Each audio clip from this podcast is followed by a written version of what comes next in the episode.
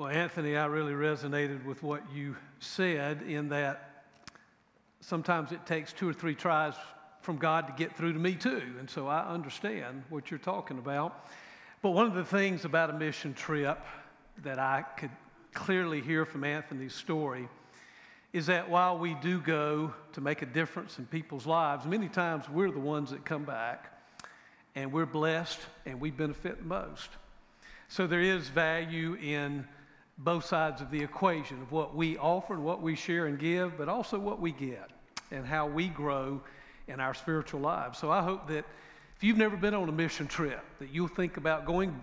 There are many different places that we're going now. I've been to Belize, where Anthony has been, and it's a wonderful trip. And many of you have gone to some other places, and, and God has used you in significant ways. I want to take just a moment to offer a prayer for what we're doing in our community and in our world as we're trying to touch people's lives. So join me and let's pray together. God, thank you for all of the people like Anthony who through the years have said yes. They've said yes to your divine call to be your spokesperson, your ambassador, your hands and feet and voice and heart in many different places in our community and certainly in our country and around the world. Lord, we thank you for what so many faithful Oakmonters are doing through the good work of the Oakmont Community Center and the different ways that we're touching people right here in Greenville with our financial gifts and with the use of our time and our talents. Lord, we thank you for places like Belize and for Eric and Julie Moss. And Father, we lift them up to you this morning and their family, and we pray your special blessings on them. That you would continue to give them the guidance and the direction that they need. That when they go through those difficult times, God, that you would be their comfort and their strength. Lord, we thank you for good ministries like the North Carolina Baptist Retirement Homes. And we certainly honor all of the senior adults who are living in those places, and we're especially grateful to be a part of the assistance, the financial support for those individuals who, who cannot afford to be in a place of care and support like that. So, thank you for all of those who partner around our state to help support the North Carolina Baptist Retirement Homes. And we just pray a special blessing on each employee, each staff person, each uh, resident of those retirement homes. And God, this morning you may be calling us to some special work through our vocation or in our community or in the life of this church. And it may take one or two or even three or more calls, but we pray that our ears would be wide open and our eyes as well to see those places where you are at work and with gladness and with joy to join you in what you're doing. So hear our prayer as we ask it in Jesus' name. Amen. Well, friends, let me invite you to take your Bibles this morning. If you have um, your mobile device or the Pew Bible in front of you, or you bought a, brought a Bible, you know, I think there's real value as we read the Scripture of letting the words hit our eyes as the words also hit our ears. Sometimes we see or hear things when both senses are working. In Luke chapter 9, we're going to start with verse 51, the third gospel. And in Luke chapter 9, beginning with verse 51 through Luke 19, verse 28, Luke gives us a travel log of Jesus leaving Galilee up in the north and heading towards Jerusalem. Now, we should not look at this travel log as much as a geographical itinerary, as much as I think it's a literary device and a theological device that Luke is using to help us frame and color all that Jesus says and does in light of his upcoming suffering and death and resurrection and ascension once he reaches Jerusalem. So if you were to read chapters 9 through 19, don't read it as a geographical itinerary. Read it in light of Jesus is heading towards his death. He's heading towards his suffering, the cross. Also, as we read the scripture this morning, I want you to see if you can identify some surprising developments in this story. Are there some things that happen that surprise you, that you might not have expected? And there may be some things that should have happened in this story that didn't occur, and we'll ask the question, why not? All right, follow along with me. Luke 9, verse 51 As the time approached for him to be taken up to heaven. Now, Luke's starting to point us towards Jerusalem and his suffering and his death. Jesus resolutely set out for Jerusalem. Your translation may say, Jesus set his face toward Jerusalem. And he sent messengers on ahead who went into a Samaritan village to get things ready for him. But the people there did not welcome him because he was heading for Jerusalem. When the disciples, James and John, saw this, they asked, Lord, do you want us to call down fire from heaven to destroy them? But Jesus turned and rebuked them, and they went to another village. As they were walking along the road, a man said to him, I will follow you wherever you go. Jesus replied, Foxes have holes and birds of the air have nests, but the Son of Man has no place to lay his head. You'd never thought about Jesus being a homeless person, have you? Hadn't quite registered that he was a homeless person. He said to another man, Follow me. But the man replied, Lord, first let me go and bury my father. Jesus said to him, Let the dead bury their own dead, but you go and proclaim the kingdom of God. Still another said, I will follow you, Lord, but first let me go back and say goodbye to my family. Jesus replied, No one who puts his hand to the plow and looks back is fit for service in the kingdom of God. Sisters and brothers in Christ, this is the word of the Lord. Thanks be to God. Well, are, are there some things that you've always wondered about Jesus, but you just don't know the answer? Well, I've got one here out of this text that I've always wondered about Jesus, and I don't fully have the answer. I've always wondered when it is that Jesus knows exactly the full extent of what awaits him once he gets to Jerusalem. You ever thought about that? When does Jesus really understand his purpose for coming into the world? When does he understand that his fate is that of suffering and death on the cross and the resurrection and the ascension is to come? When, when does he know it? Does Jesus know that information at age 12 when he goes to the temple in Jerusalem and tells Mary and Joseph, who are looking for him, you know, he kind of got lost for a couple of days, and he says to them, Didn't you know I, I was to be about my Father's business? Does Jesus know at about the age of 30 when he submits to baptism there at the River Jordan to John the Baptizer?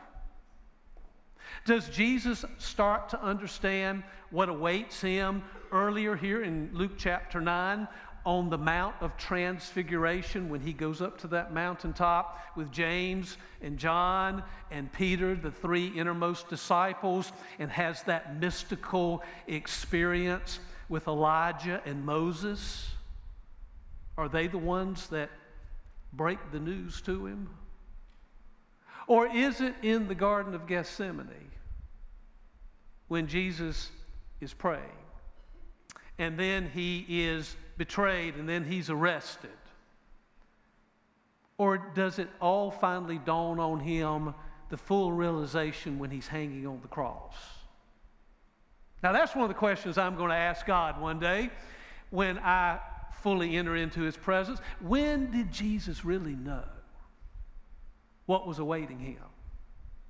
But the scripture tells us in Luke 9:51 that he is soon to be taken up to heaven.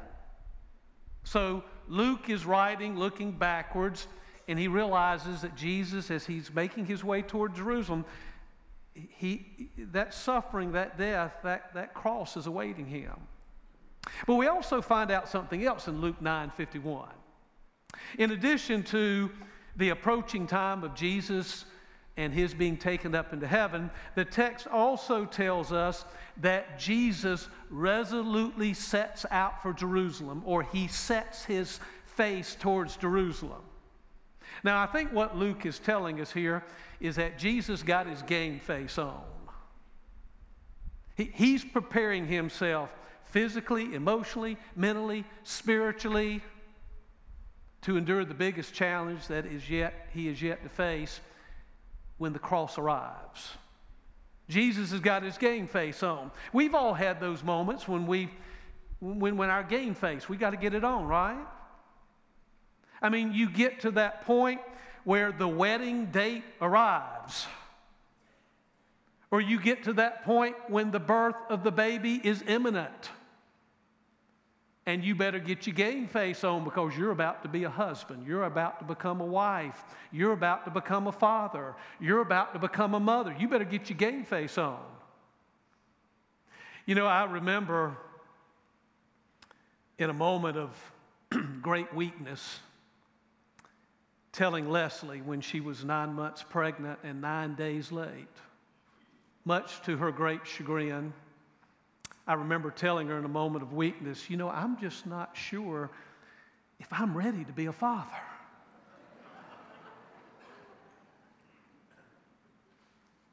I learned very quickly you do not tell a woman who is nine months pregnant and nine days late that you're not quite sure if you're ready to be a father.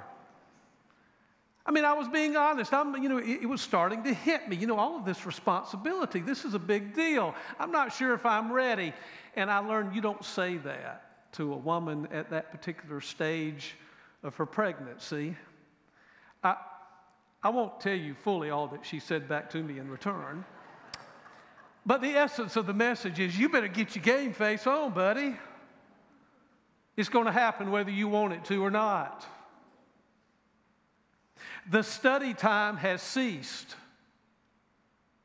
And it's time to take the oral exams or the written exams. You're working on a master's degree, a doctoral degree, or you're needing to take some kind of licensing exam or a credentialing exam the study time is over with. It's, it's, time to take the test, or, or your team has been practicing for days or weeks or months, and now it's time to play the championship game. You better get your game face on.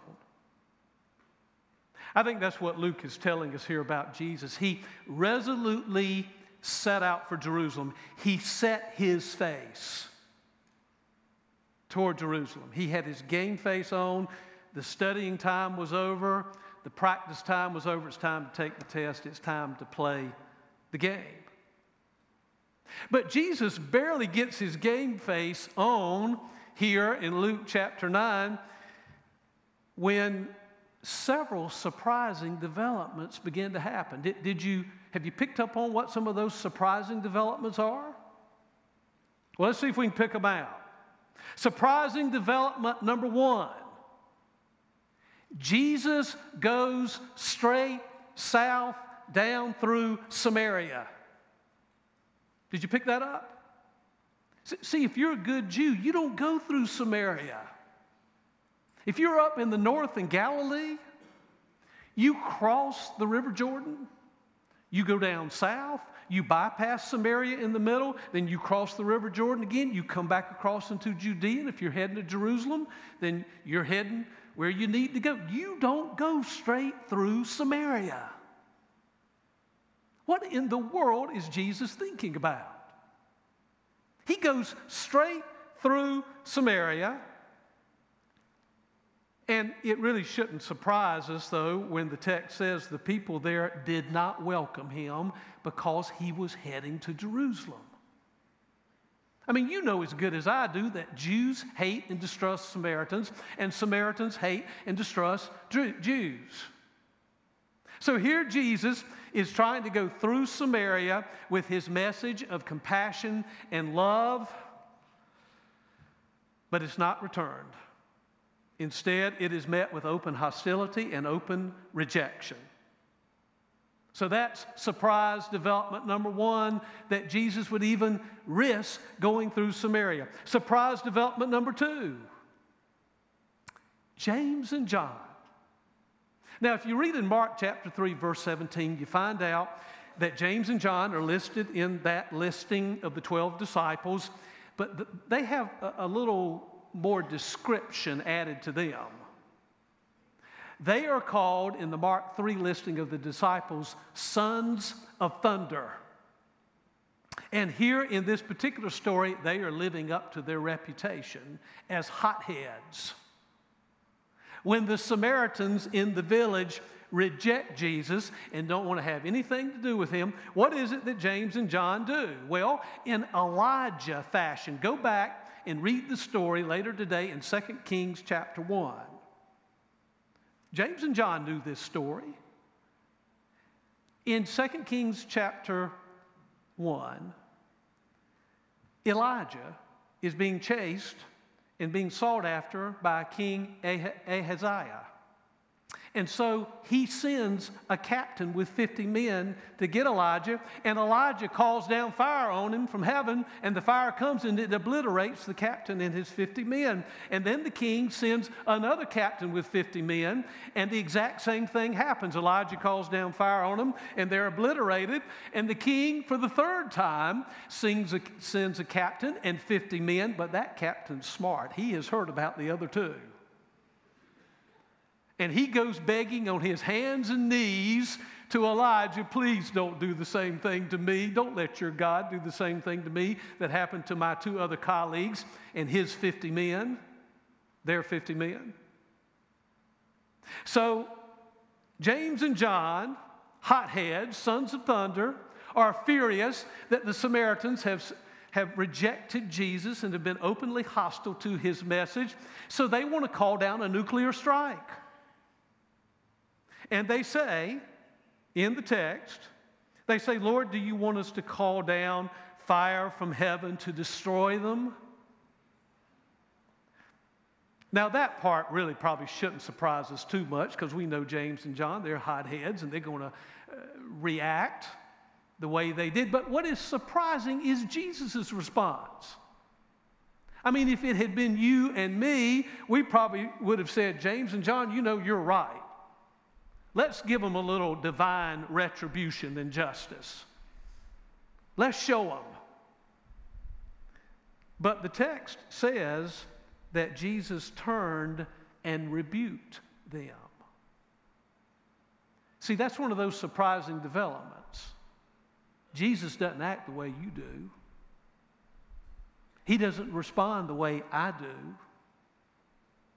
It says He turned and rebuked them and they went on to another village. Well, that's surprising development number two. How about surprising development number three? That development is as they're continuing on the road, and presumably they've left Samaria now because they know the Samaritans don't want them there. And as they're on the road, Jesus meets three men. And the surprising development is the words that Jesus says to these three men. See, Jesus tells the first man that if he wants to really follow him, he must be willing to live and exist under the same conditions that Jesus does. Everything that happens to me, you must be willing to happen to you. Jesus is essentially telling the man, I'm homeless. Are you willing to be homeless? If that's what it takes to follow me, I don't even have a pillow to lay my head on at night. Jesus tells the second man that he must place him, Jesus, over every religious and cultural demand that even includes caring for aging parents and burying them once they die. You got to love me and be committed to me more than you are your family. And see, that just blew the minds of the Jewish people because one of the highest things that you were called to do was to honor, your, what's the fifth commandment out of the ten? Honor your father and mother. And we think that that's a commandment that applies when you're young, but for the Jewish people, honor your father and mother meant in large measure take care of your parents when they are older. Honor your father and your mother. And Jesus is saying, you've got to be willing to follow me and to put aside even those cultural and religious obligations if you want to be serious about me. And then finally, Jesus tells the third man that, he, you know, he says, you can't, and back then, of course, they didn't have tractors to farm, they had plows and mules. And how in the world Jesus was telling this man, do you think that you can put your hands on a plow and look backwards and plow a straight line? That'd be about the same um, challenge for you and me to drive a car and keep our eyes in the rearview mirror the entire trip. We're going to drive from here to Raleigh, and we're not going to look forward one time. We're just going to look in the rearview mirror. You think you might run off the road into the shoulder? Jesus is telling the man that you don't look backwards at previous commitments and obligations if you're fully going to follow me. So, those are the three sur- surprising developments. Jesus goes through Samaria. Number two, Jesus rebukes Peter, or rather James and John, for wanting to call down a nuclear strike. And it's, you know, it's like, why shouldn't Jesus want to get a little divine retribution? And then, surprising development number three is what he says to these men. But there's a surprising development I think, in this text that doesn't happen. Have you figured out what's missing so far? There's something that's missing in the story. Something is missing. Now, if we were in a classroom, I'd break you up into small groups and let you spend about 10 minutes talking about what is it that's missing in the story. I'd make you work a little bit, but we don't have time to let you work this morning. So I'm going to tell you what I think is missing in the story. Surprising development number four that never happens is James and John. Why is it that James and John are not springing into action once again, calling down fire on these three Jewish men who also, like the Samaritans, have essentially rejected Jesus?